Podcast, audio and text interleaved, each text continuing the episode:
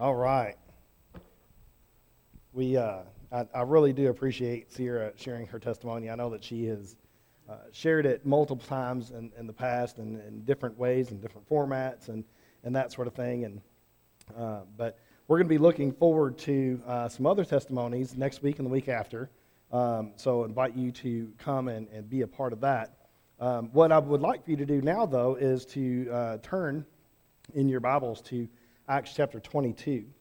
And we're going to take a look at just a couple of things um, that, that I would like for us to just come to some realizations of. Um, you know, I think that, um, I think as we go through life, and, you know, especially when you hear someone share a testimony uh, like Sierra just shared, or, or if you've shared your own testimony, there are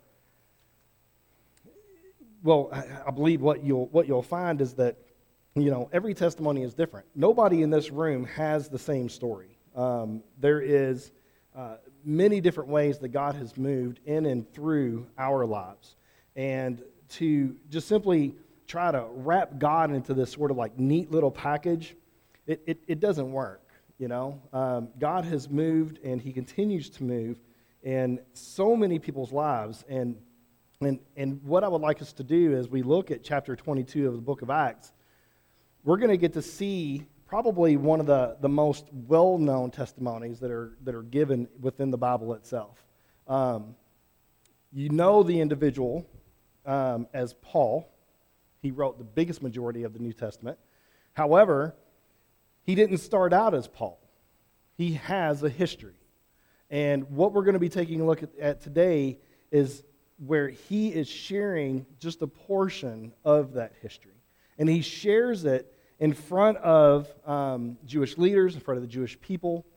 He is, he is explaining his situation, much like Sierra came up here. She said, this is, this is where things began for me, you know, all the way back to when she was a little kid, said she had a, a really good childhood. Her, amazing, her, her mom and dad was the most amazing people ever. Um, I'm pretty sure I heard that. I don't know if you guys heard that, but that's what I heard. And, you know, she said, you know, she, she took us through these early years, and then she said, and then this thing happened, right? We all have a story. We all have this beginning of where we say we exist before we knew Jesus. And then, hopefully, we come to know who Jesus Christ is. And then we begin to exist with Jesus. And then we get to see well, what does Jesus do with that? What does he do with our lives? And how are we entrusting ourselves to him and, and allowing him to lead our lives? And so, take a look there in Acts chapter 22. The first five verses, what we're going to look at um, right now. Um, the again, this is this is Paul, the apostle Paul, but he is going to be sharing with us from before he was known as Paul. Back then, he was known as Saul. Now it says, in, in starting at verse number one, it says, Brothers and fathers, hear the defense that I now make before you. And when they had heard that he was addressing them in the Hebrew language, they became even more quiet.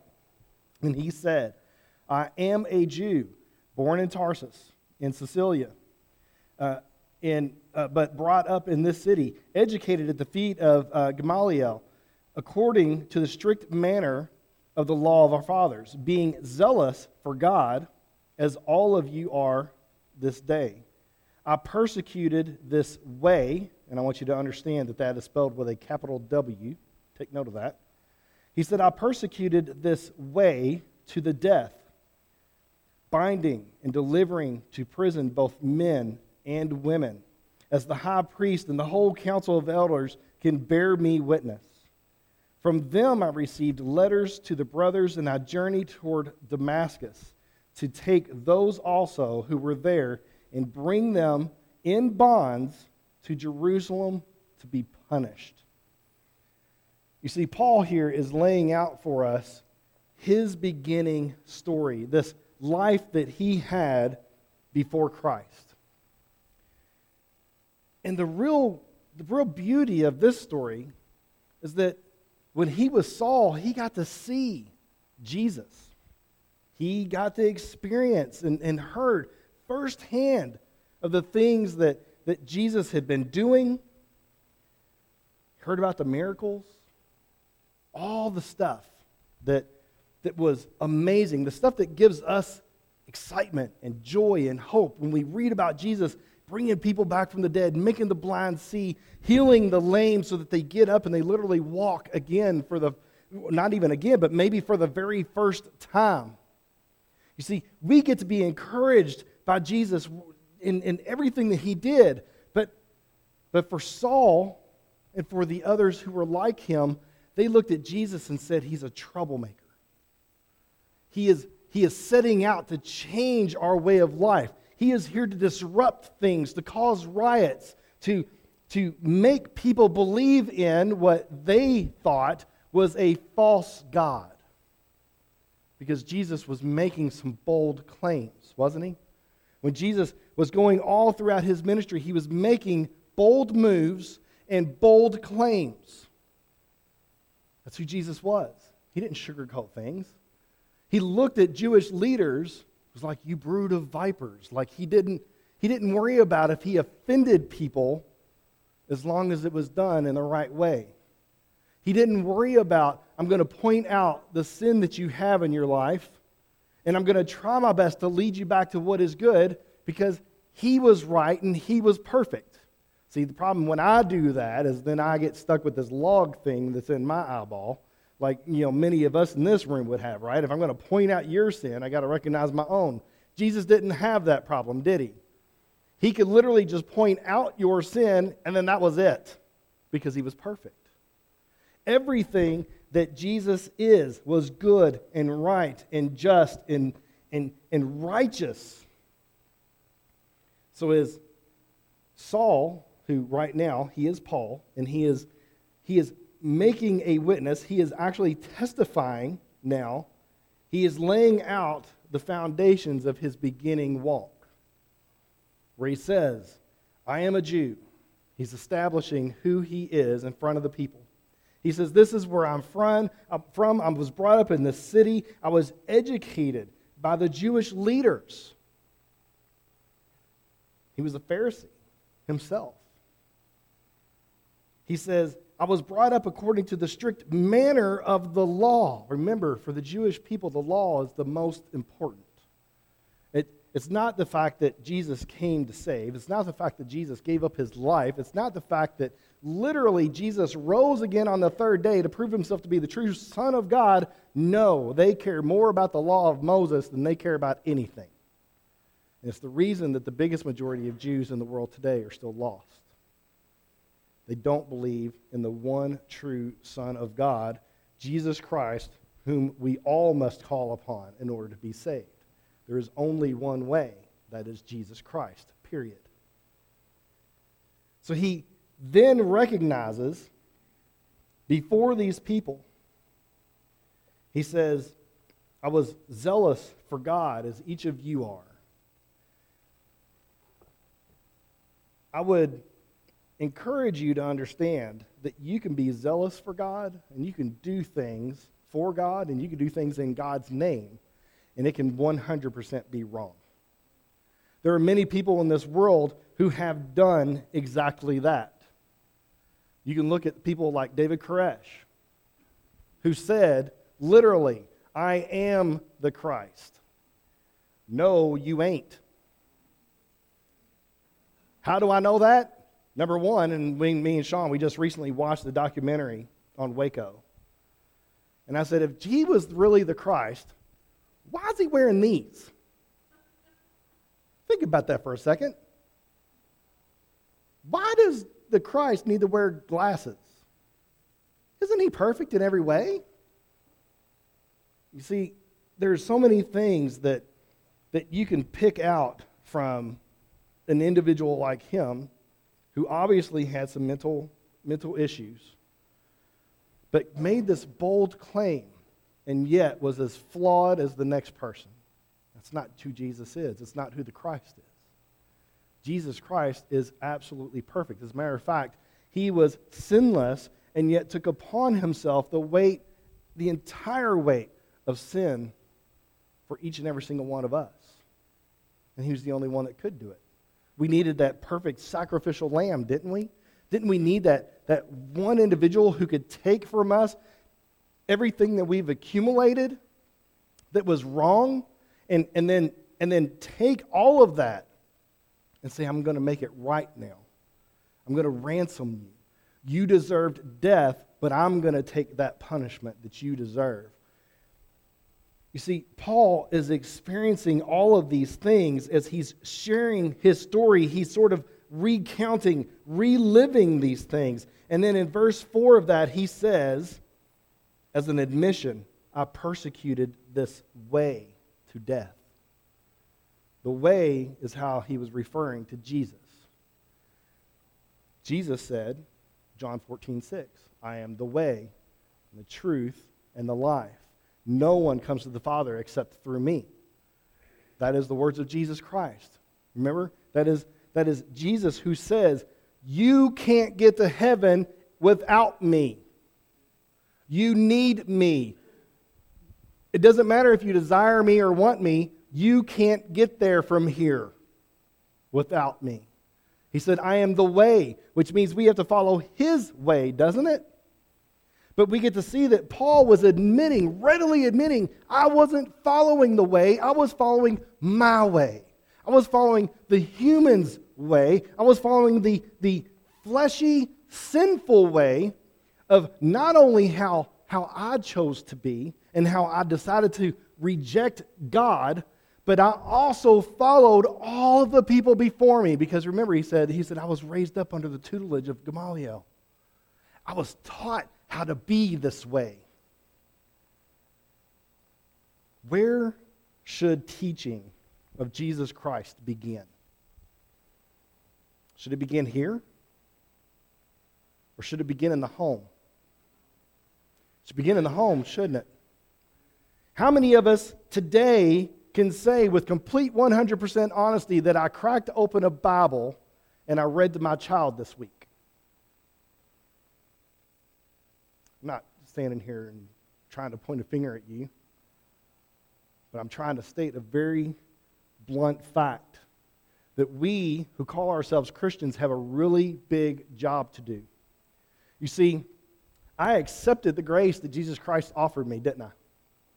He said, I died for you. All you have to do is say, Jesus, I want to live for you. I want to trust you. Invite me into your heart, right?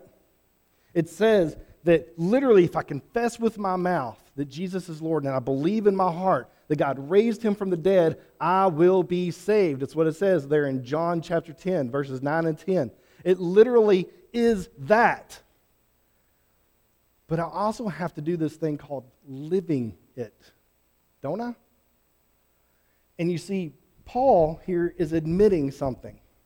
And the first thing that we have to do is admit that we aren't perfect. It's the reason why when we go this, through this thing, you've heard me go through it before, the Romans Road. Romans Road, the very first part of it, the very, very essence of the beginning of the Romans Road is literally that we have to confess that we are sinners. And until we can get to that point and come to that realization that, that I am a sinner, that I am separated from God until I give my heart to Him, and even then, I'm still sinful by nature. I'm just covered by the blood and the grace of Jesus Christ. But it doesn't mean that, that I just get to just go willy nilly, skipping through the world going, woo, I'm a sinner, but I'm saved. Like, like, that's not how it's supposed to go. We're supposed to be living for Jesus, which means I'm going to be in His Word. And then, especially men in the room, comes the uncomfortable part. We've got a big job because we're called the spiritual leaders in our home. We're the ones that are supposed to be putting forth the effort that says, hey, family, gather around here. We're going to crack this thing open. It's called the Bible. We're going to look at it. It's God's holy word. And I want to lead you to know and, who, and to understand who Jesus Christ is and who he should be in your life. And it should be us men who are the ones who begin to testify and to witness to everyone, including our own families and children. But we fail in that too. guilty as charged. Okay? I wasn't always the spiritual leader in my home. Sierra said, I grew up and it was, it was we had this happy go lucky. You know, you saw her hugging the deer. I mean, what's cuter than hugging a deer for crying out loud, right? I mean, I moved us to a place that had a great, nice, empty field where the deer just come up. I mean, like, this is beautiful. But what she didn't have was a dad who was leading her to Jesus because I was lost. I didn't know Jesus myself. How am I supposed to do that? And so my wife had to step up. She had to increase her game. She's the one that said, Can't do this anymore. I'm taking my daughter to church. Come or don't come, I don't care. And she took a stand. There's many people who will tell you that's wrong. She should have submitted and just simply done whatever I was doing because I'm the man of the house. Nope. 100% wrong. What she should have done was obeyed her father, her father in heaven, the one that said, You need to go to church. You need to teach your daughter about me. And so her testimony is that she said, Husband or not, I'm taking my daughter to church. Luckily, I followed. I followed my wife. I wanted to be a part of her life. I wanted to be a part of my daughter's life. And that was when God said, Ha, I got you now. So you got to be careful of what you're opening yourself up to. But I'll tell you, it was the best thing that's ever happened to me. Literally. Quite literally. The best thing that's ever happened to me was going to Elk Creek Baptist Church for a Easter celebration. Literally. Life changing. 100%. And if you will allow for the Lord, if you'll allow Him to change your life, He will. And it's exactly what happens for Paul. He says, I was persecuting the way, literally to the point of death. He was helping to put people to death. If you jumped down there in Acts 22 to verse 19, he says, And I said, Lord, they themselves know that in one synagogue after another, I imprisoned and beat those who know you, who believed in you. And he says in verse 20, And when the blood of Stephen, your witness, was being shed, I myself was standing by, get this, and approving and watching over the garments of those who killed him. The testimony that Paul has is huge. He literally just admitted that he is a murderer. Literally. How do you come back from that? How is it that you, you give your heart to the Lord and you say, Lord, forgive me of the things that I have done? I have literally beaten and abused those who believe in you up to the point where I literally applauded the people killing another man because he believed in you. To stand back as someone is being, he, Stephen was the first Christian martyr, if you're not sure who Stephen was. He literally went to proclaim Jesus as the Christ, and they stoned him for it. The Jews stoned him for it. And, and there was Saul, remember his name was Saul then. He literally stood by and was like, Yes, get him. Throw the stones at him. Kill him. It's what he deserves. Who does that? I'll tell you who does that. It's a person whose heart is made of stone. It's a person who's lost. Paul is making huge admissions here. And he says that after he persecuted this way to the death, he says, binding and delivering to prison both men and women, by the way, men and women, he says, as the high priest and the whole council here of elders can bear me witness. In other words, y'all are just as guilty because you gave me the authority to go do it. You wanted it done. I was just the vessel in which it was carried out. He says, I journeyed toward Damascus to take those who were there and bring them back. That's where his story begins to change. You don't get that story until next week, so you got to come back. But here's what I want you to understand. Because I don't want us to end on, on this note of, wow, preacher, you just really, like, like I'm leaving out of here and be like, oh, right? Jesus can and does change lives. And so through Sierra's testimony, as you heard, she said, This is, this is where I was. This is where Jesus met me where I was. You heard her say that over and over. Has Jesus met you where you were at one point in your life? Maybe he's meeting you where you are now. Jesus always meets us where we are. He pursues after us, literally pursues us. We do not run to Jesus. Left to our own vices, we literally would reject Jesus. But because of his great love, because of his great mercy, he has pursued us. And he has sent out his Holy Spirit to touch your heart, to bring you to know who he is. And once you know who Jesus Christ is, you won't desire or seek after anything else. Not if you know the true Jesus Christ. See, I knew Jesus for a while. I knew Jesus in my life. All the way until I was 33 years old, I was like, yeah, I know this Jesus guy. I know who he is. Seems like a really great fella. Died on a tree.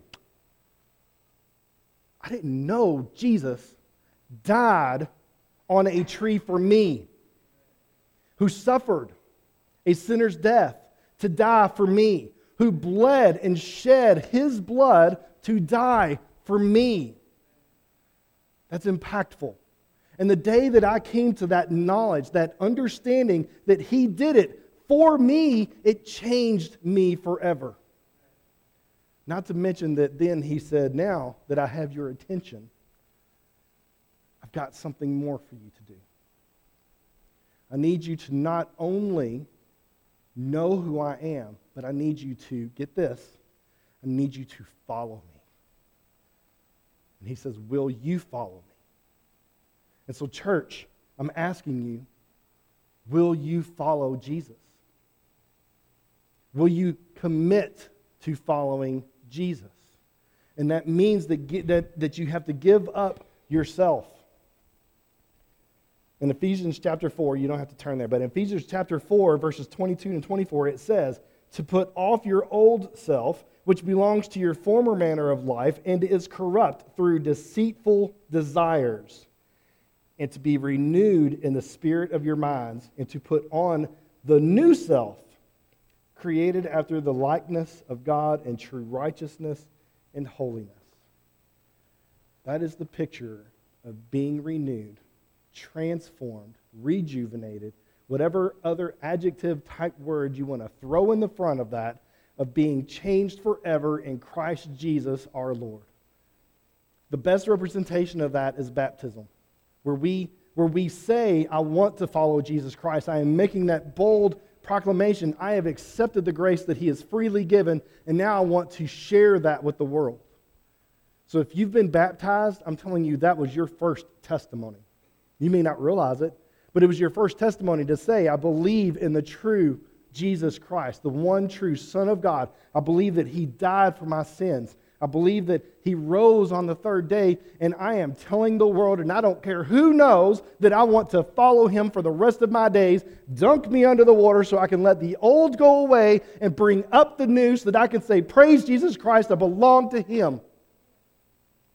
That is when you proclaimed and for the first time testified or witnessed for Jesus Christ. You may not know it. You may sit here in your seat today and say, I don't know that I could do what Sierra just did. I don't know that I could do what Greg Napper's up there doing now, preaching the word. You know what? If you've been baptized, you at least did it once. Will you trust him to do it again? Will you follow him? Will you boldly proclaim that he is Lord over your life? And will you choose to follow, truly follow him, and to do the things that he and he alone can do? The last place I'm going to take you, and then we're going to wrap it up. Ezekiel, the book of Ezekiel, going all the way back into the Old Testament. Ezekiel chapter 36, verses 26 to 27 says, I will give you a new heart, and a new spirit I will put within you. And I will remove the heart of stone from your flesh and give you a, uh, a heart of flesh and I will put my spirit within you and cause you to walk in my statutes and be careful to obey my rules. Do you have a heart of stone today? Maybe yours isn't completely stone. Maybe it's somewhere in the middle of stone versus flesh. But the question to you is do you belong completely, 100%, solely and only to Jesus Christ? Have you trusted him that way? And are you doing the things that is going to help lead not only yourself to grow in a relationship with the Lord Jesus, but also to lead your family? You see, my job isn't to stand up here and just make you feel good. My job isn't to just simply come up here and say, everything's all good, go do whatever you want to, just show up on Sunday. It's not my job. My job is to point you to what the good Lord's word says and get you to hear it so that your life can be changed, so that it can cause you to think and contemplate Am I, am I living for Jesus? Am I trusting in Jesus, the one man who has loved me more than anyone else in the entire world? And the one man who literally gave his life to save me? Am I living for him? Am I trusting in him? Or am I just simply checking a box so that I can claim my Christianity? We can't just claim Christianity anymore. Have you looked around the world today? See, we have generations of just claiming Christianity that's allowed us to get to where we are. And if we don't become real about our Christianity, we're going to go further, further deeper, falling away. And the world's going to rise up against us. And, I mean, the scripture tells us about it. We know that it's happening. We know that it's going to come. We know that we're going to be persecuted. But it doesn't mean that we shouldn't fight. It doesn't mean that we shouldn't proclaim Jesus. And it doesn't mean that we shouldn't hold to him and proclaim him as much as possible. Because the truth is, is we don't know when our last days are. And if you've not trusted in the Lord Jesus, if you haven't given your heart to him, I encourage you to do that today, not to wait. I encourage you to surrender your life to him, the only one who can make a difference. I encourage you to follow Jesus, the one who died for you. If you've not, if you, if you don't know what that is, we're going to have a time of invitation. Actually, worship team, if you'll go ahead and come up. We're going to have a time of invitation. If you need to know more, come forward. I'm happy to share. I love to share about Jesus, if you haven't noticed. Come forward. There's multiple pastors in this room today, too. Brother Gary's up here. Multiple of you want to come up here? I'm sure he'll hop right up, won't you, Brother Gary? I mean, we love to tell people about Jesus. This altar is open for anybody that needs it, whether you're going through hurt, hang up, whatever it is. Know that you can come to the Lord and know that He can help. He can help. We can help God, but I can't do the saving. Jesus does the saving. All you have to do is commit your life to Him and trust in Him in every single way possible. Commit yourself today. Call on Jesus today and trust Him today. Let's bow our heads and pray together. So Lord, we come before you and Lord, I just simply say thank you for your word.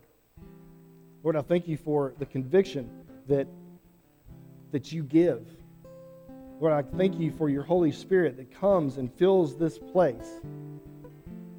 Thank you for your presence.